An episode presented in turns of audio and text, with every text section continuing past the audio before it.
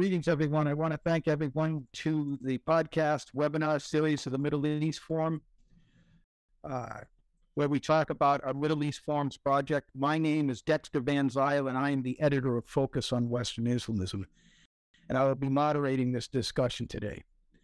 Today's guest is Majid Mohammadi. Dr. Mohammadi is a writer, media analyst, and online teacher.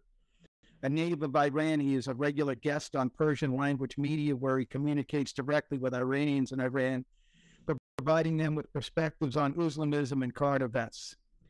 He holds a Bachelor of Science from Shiraz University, a Master's of Arts from Tehran University, and a PhD from Stony Brook University here in the United States. He's been kind enough to write several articles about Iranian backed Islamism in the West for Focus on Western Islamism and today we're going to be talking about the confrontation between the Iranian regime and human rights activists in the Iranian diaspora in the West.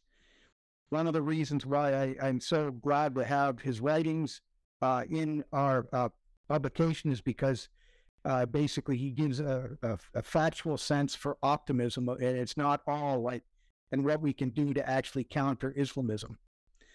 Uh, as you, if you've seen uh, uh, Dr. Mohammadi's writings and a publication, you'll see that the Islamic Republic has promoted Islamism in the West for decades. And of late, two counter developments are underway. First, the Iranian diaspora has organized against these regime efforts that we found so troublesome. And secondly, uh, it, uh, we've seen efforts to strengthen uh, the, re- the internal opposition to the regime in Iran. Now, what has changed in the diaspora and what are its leading figures and institutions and how effective they might be? So it's just wonderful to have you with us today, Dr. Mohammadi. Can you talk just very briefly about how you became a critic of the regime? How did you go from being a student in Iran to, uh, a, you know, a part of the, the dissident community here in the U.S.? Uh, thank you for having me, Dexter. Uh, from the age of uh, 16 to 20, I was revolutionary. I was on the streets uh, chanting uh, slogans against the Pahlavi regime. But uh, at the age of 20, I was dehallucinated.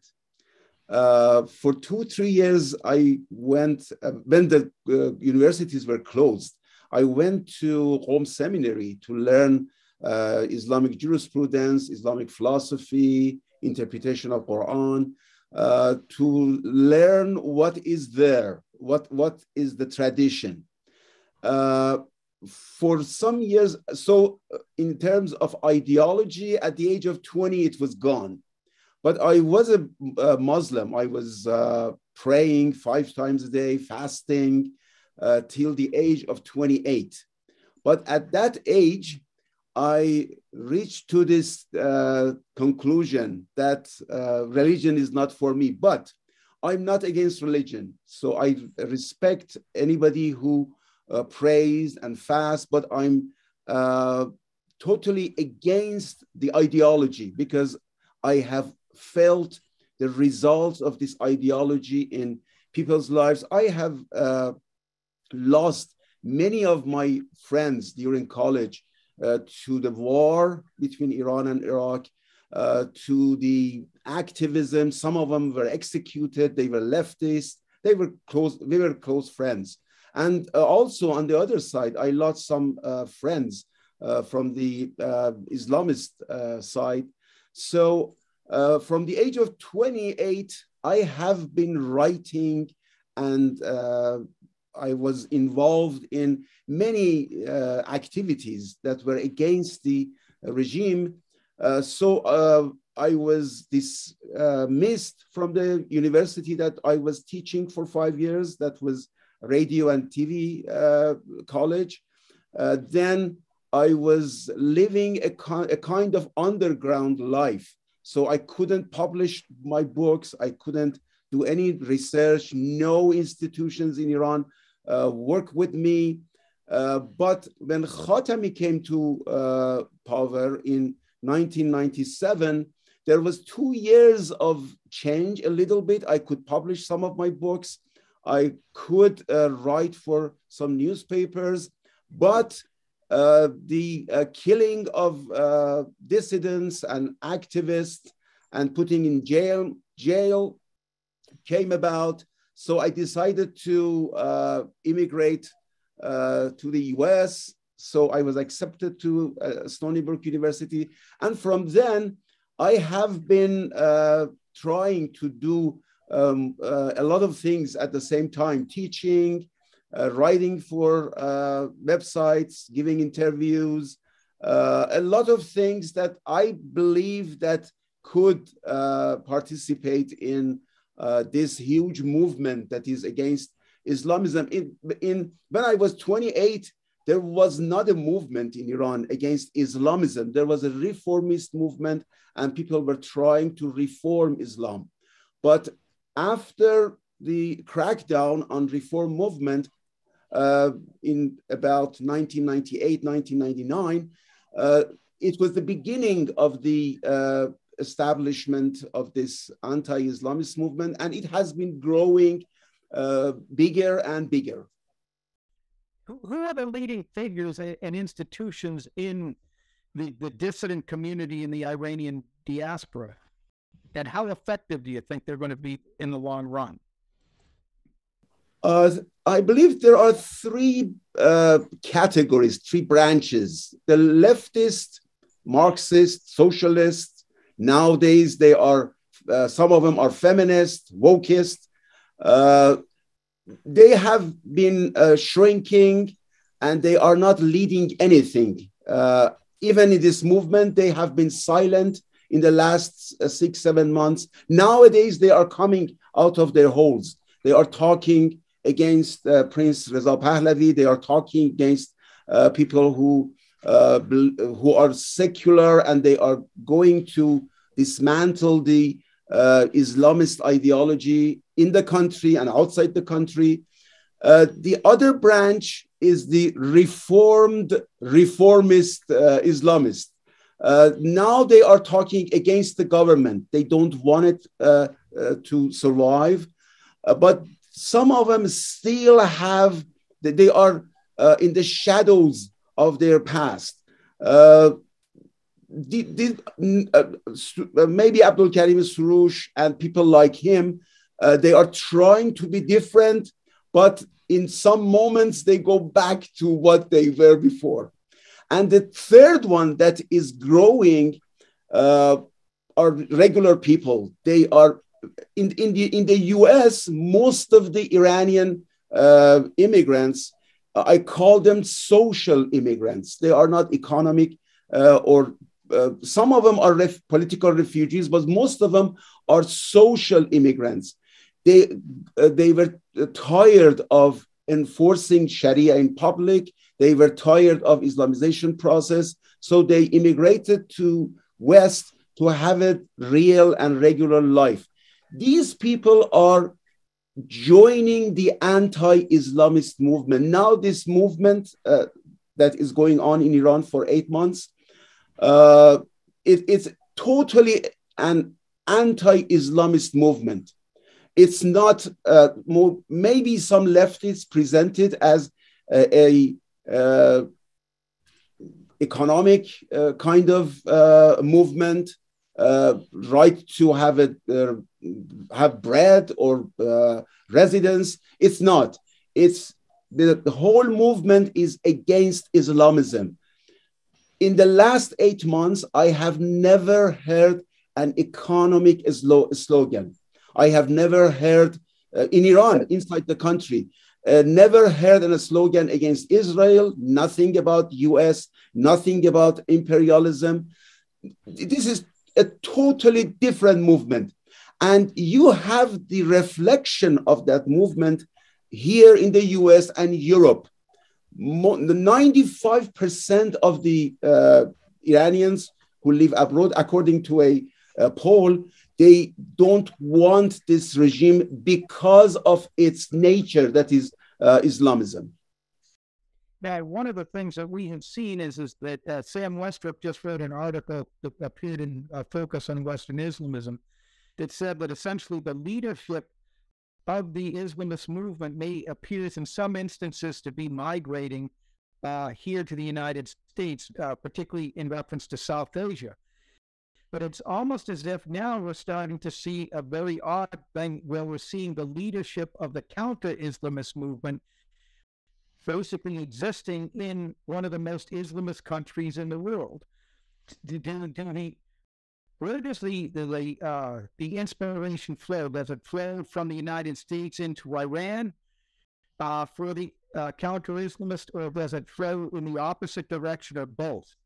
Does the inspiration flow maybe from Tehran, the protesters in Tehran, to Europe and North America, or the other way around?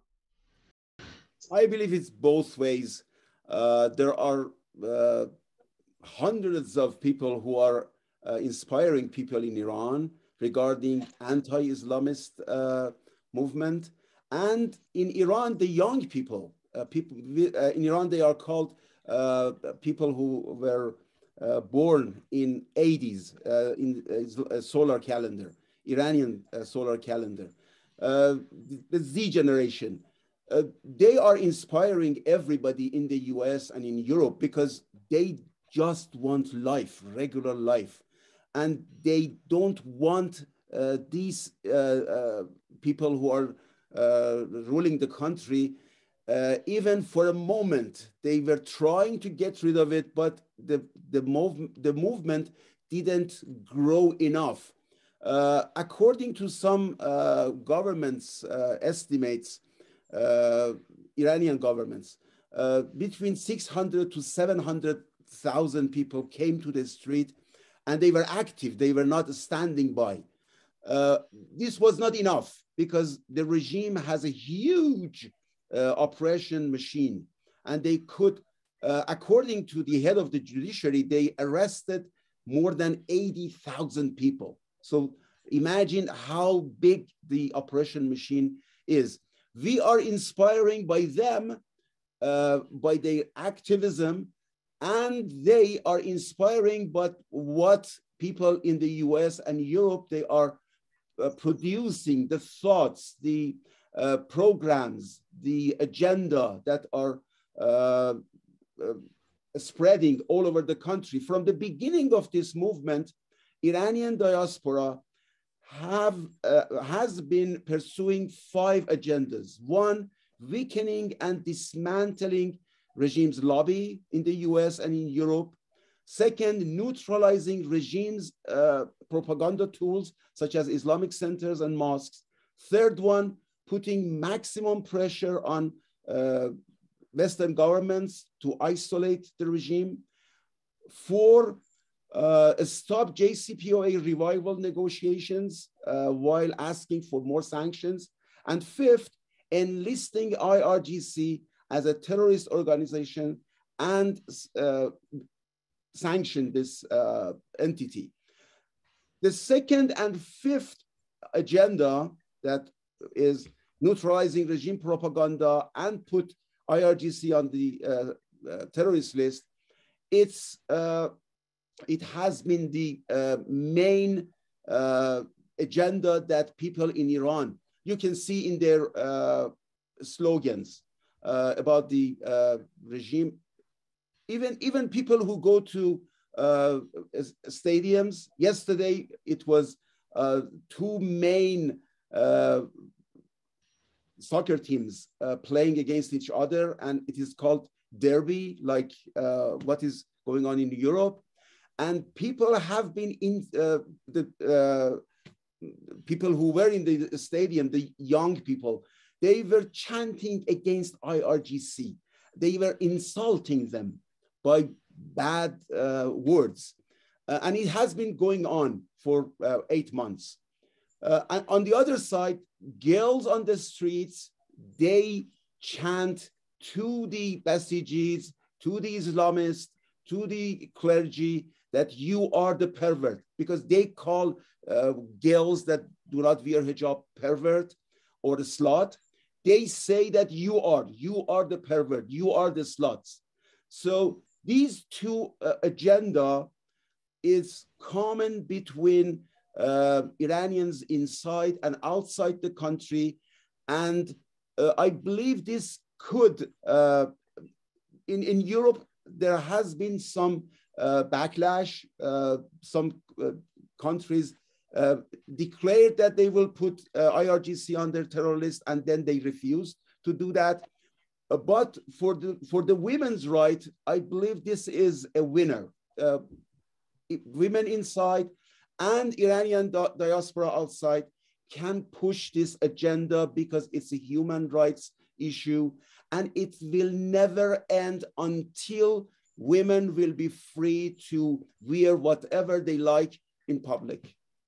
Now, it's clear that there's been kind of a galvanizing impact of the women, life, and freedom on the Iranian diaspora. But do you think that the diaspora is, and this question is coming from our audience, is the Iranian diaspora large enough and credible enough to have real influence, you think, on policymakers here in the West? 100%. In, uh, according to some estimates, there are five to seven million Iranians in Europe and North America, and it, and it is uh, growing. It's in, the, the number is increasing. Uh, all Iranians are very active in voting. They are uh, active in business, they are active in politics, they are active in culture. So they have, a, uh, they will have a real impact. Yesterday in New York, uh, Iranian New York parade, Chuck Schumer was there, this, the mayor of the city was there, and a lot of, lot of uh, Congress people were there. So Iranians will have an impact. And now women life freedom movement is everywhere. The main theme of the parade yesterday that has been going on for about two decades is after Nowruz, Iranian New Year. The main theme was uh, women life freedom. All over the country, Iranians are active. They are calling uh, their uh, people in Congress. Most of the uh, events that NIAC uh, could have in the last eight months were canceled because of uh, Iranians who have been calling the uh, deans in universities, the organizers, and they canceled. In, in Stony Brook, uh, Trita Parsi, uh, there was uh, a meeting. Uh, he was going to give a lecture in the university two months ago. Two days after they declared, it was canceled because Iranians are active against this, uh, the regime and everything that relates to the regime.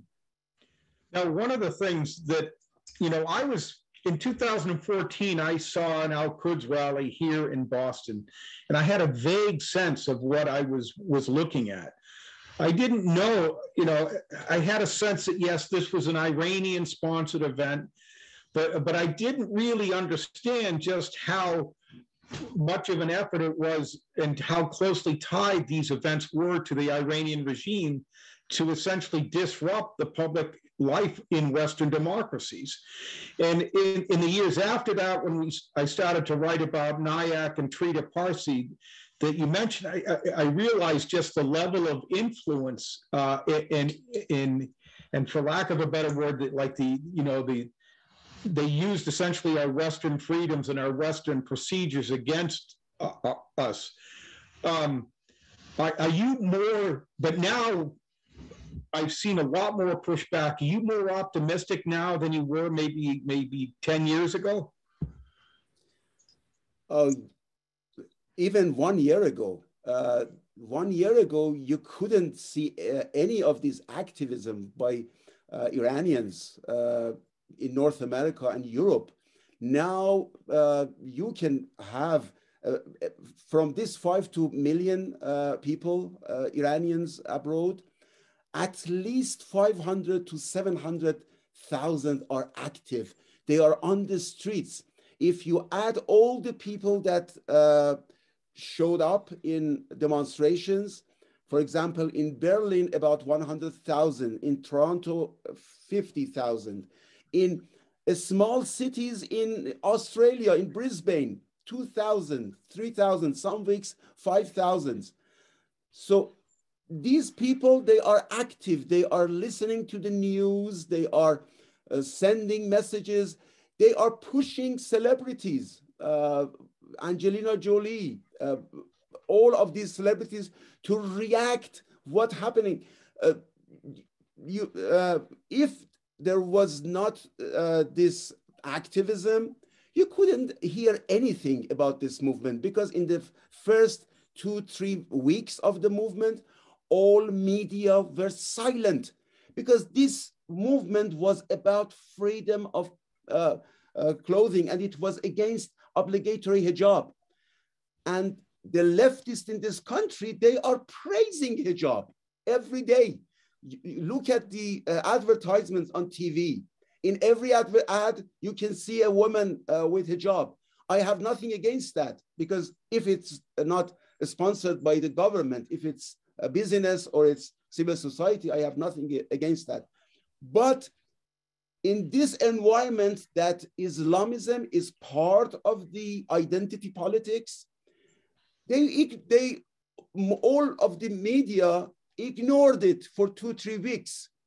So by Iranian push everywhere, push on media, on celebrities, on uh, governments, now that the, the dynamic has changed, uh, everything is changed.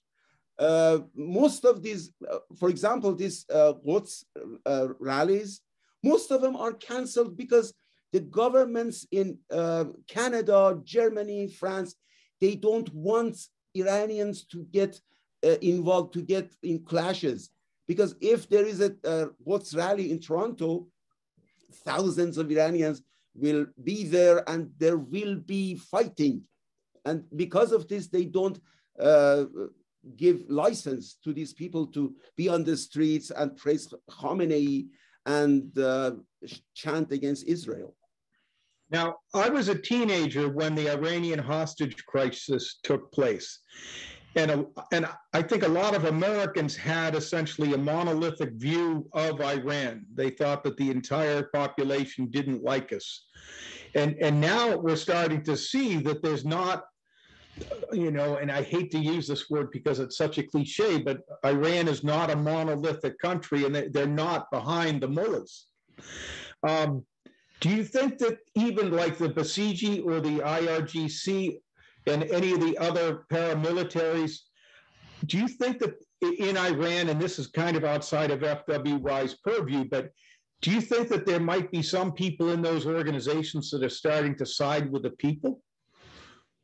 Of course, there was a file uh, in, uh, I believe, in uh, early January. It was uh, disclosed uh, Khamenei had a meeting with 80 uh, IRGC commanders and the high-ranking officials in the uh, 16 uh, security institutions. Most of them are talking against killing people on the streets. Most of them are demoralized. And uh, Khamenei and some, some of his very close uh, allies, they are talking against other commanders who are on the streets and they are oppressing people. It's that I believe the whole system, the uh, propaganda machine and the operation machines, two important machines of the government, are demoralized. Islamism as an ideology in Iran is over. I assure you, it's just working because of the organization because of the money that they will they receive, because of the rewards that all of these people are receiving, uh, people who are, who are connected to the regime. Regarding the real people who are on the streets, it's gone. Even women with hijab, with chador, they are going to the uh, to these rallies in Iran they are supporting uh, small girls. And because of this regime is targeting schools, uh, till today, I believe more than 500 schools are attacked. They, they have had uh, chemical attacks. More than 20,000 girls have been poisoned. Why uh, the government is doing this? Because it has lost its uh, social base. There is no social base for Islamism in Iran. And people who have lived this experience inside and outside the country, they are the best allies of people who are fighting against Western Islamism because they know how Islamism works, how they try to uh, spread their words, how they try to organize. These are the best uh, ally of any anti-Islamism movement in the world. Okay. How can the average counter-Islamist, non-Iranian, assist the uh, the the diaspora, the dissident community and the Iranian diaspora? What can they do? This is what was done in the last eight months. Uh, Iranians began with public opinions. They didn't go to media because they knew that MSNBC or CNN or uh, NPR they will ignore them. They began with public opinions. They put pressure on celebrities. Uh, so some of some of these celebrities, for example, uh, uh, Kim Kardashian has hundreds of millions of followers. She, because of uh, a, a, snowfall of uh, messages, she reacted and she uh, supported the, the movement. They began with public opinions, and then from the public opinion, it went to the media, and then from media to the uh, government officials. First, uh, the legislative bodies, and then the executive bodies. The executive bodies are the last. For example, Biden administration, nobody in Iranian diaspora believe that we can uh, ask uh, Biden administration to do something about this. They knew that the, the uh, chanting in front of the White House was Biden, wake up. They know that Biden is, uh, uh is asleep. Everybody knows. Nobody went to the uh, officials. And what they, what they said was totally irrelevant. Nobody cared in between Iranians because I have been uh, in uh, different rallies and I have been uh, uh following uh, Twitter, Facebook, and uh, Instagram. Instagram is more active because in Iran a lot of people are have accounts on Instagram.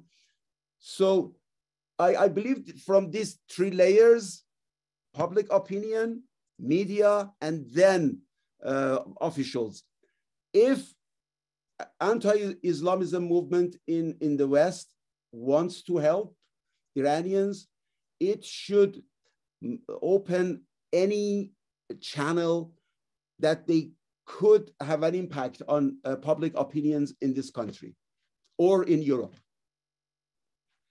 All right, thank you so much.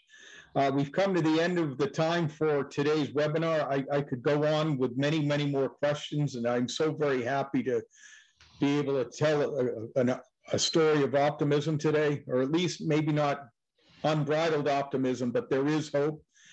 And I want to thank all of our viewers today and ask them to be on the lookout for webinar offerings that will be sent out in the next few days. Thank you so much. And thank you very much, Dr. Mohammadi. Bye-bye. Thank you for having me.